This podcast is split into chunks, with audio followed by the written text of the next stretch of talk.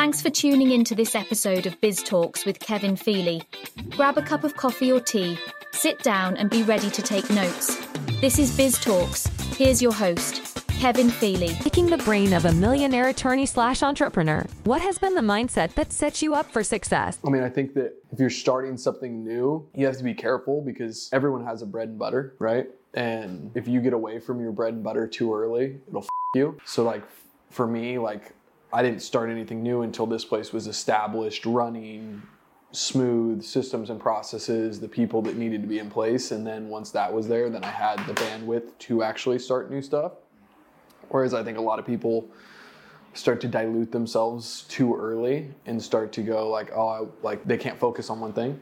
So like, I want to do this, I want to do that, and then they never build something special. You never build something great, and I think that's something that a lot of people run into. And you can call yourself a serial entrepreneur because you have four businesses, but if you have four businesses that aren't successful, are you really a serial entrepreneur? You know what I mean? Like, you, you, you're just kind of someone that gets easily distracted, and you have business ADD. You know what I mean? So I think that that's a big part of it for most people, and I think young people especially, that's a hard part. So I think that you know I, I had a solid four years into this place, and sorry, and probably eight years of practice under my belt before I was willing to go, hey, let's start venturing out and doing other things.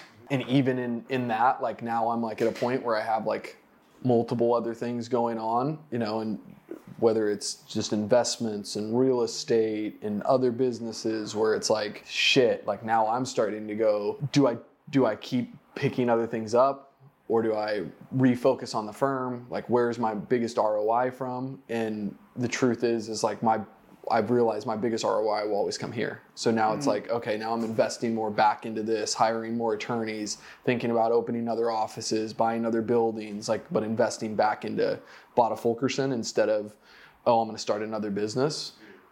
I think I started other businesses because it was like a challenge. It wasn't like a money move, right? It wasn't like I needed more money or I wanted to, like, oh, I this will help me make what I want to make. Like I'll make the most money in this law firm.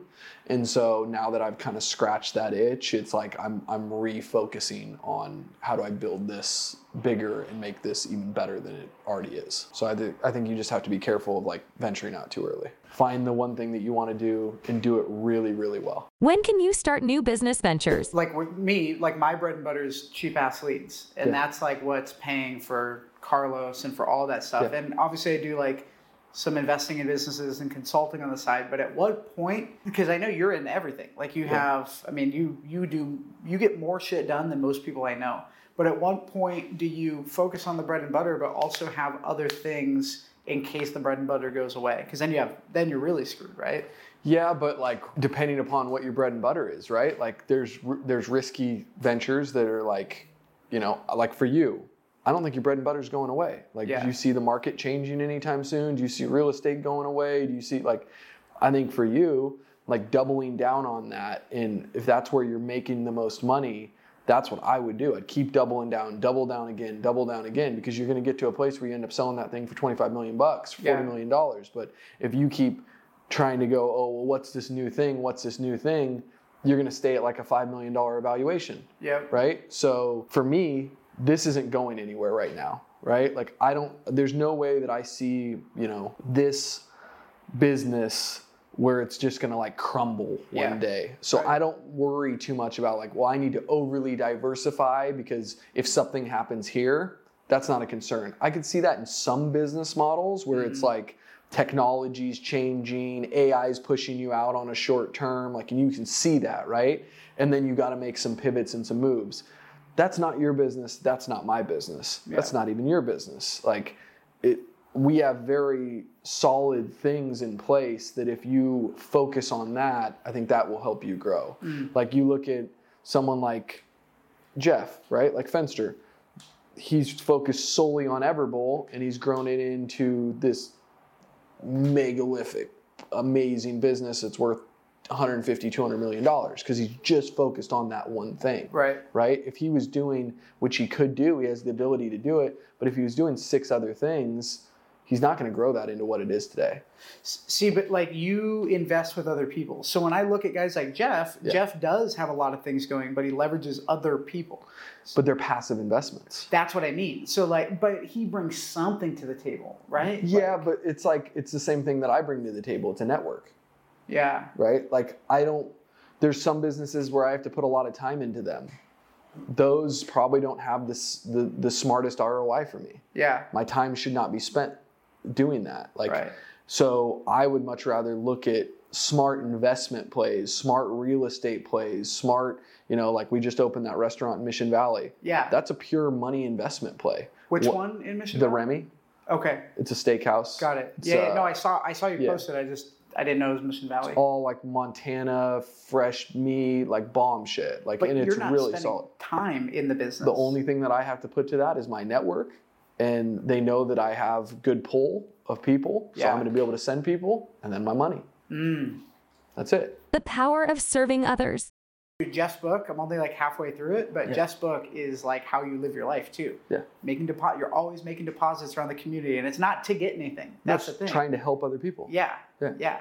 Yeah. Yeah. That's That's why. Jeff and I get along so well because he Yeah. does the same thing. Like I can call Jeff and he's not going to get anything out of me. He doesn't need anything from me, Yeah. but he'll help me. Yeah. But it's the same reason why when he calls me and goes, "Hey, will you order my copy of my book?" I go to every person in my office and give him a twenty dollar bill and tell him, "Please order two copies of Jeff's book." Yeah. And he's like, "You didn't need to do that." I'm like, "I know, but you do it for me.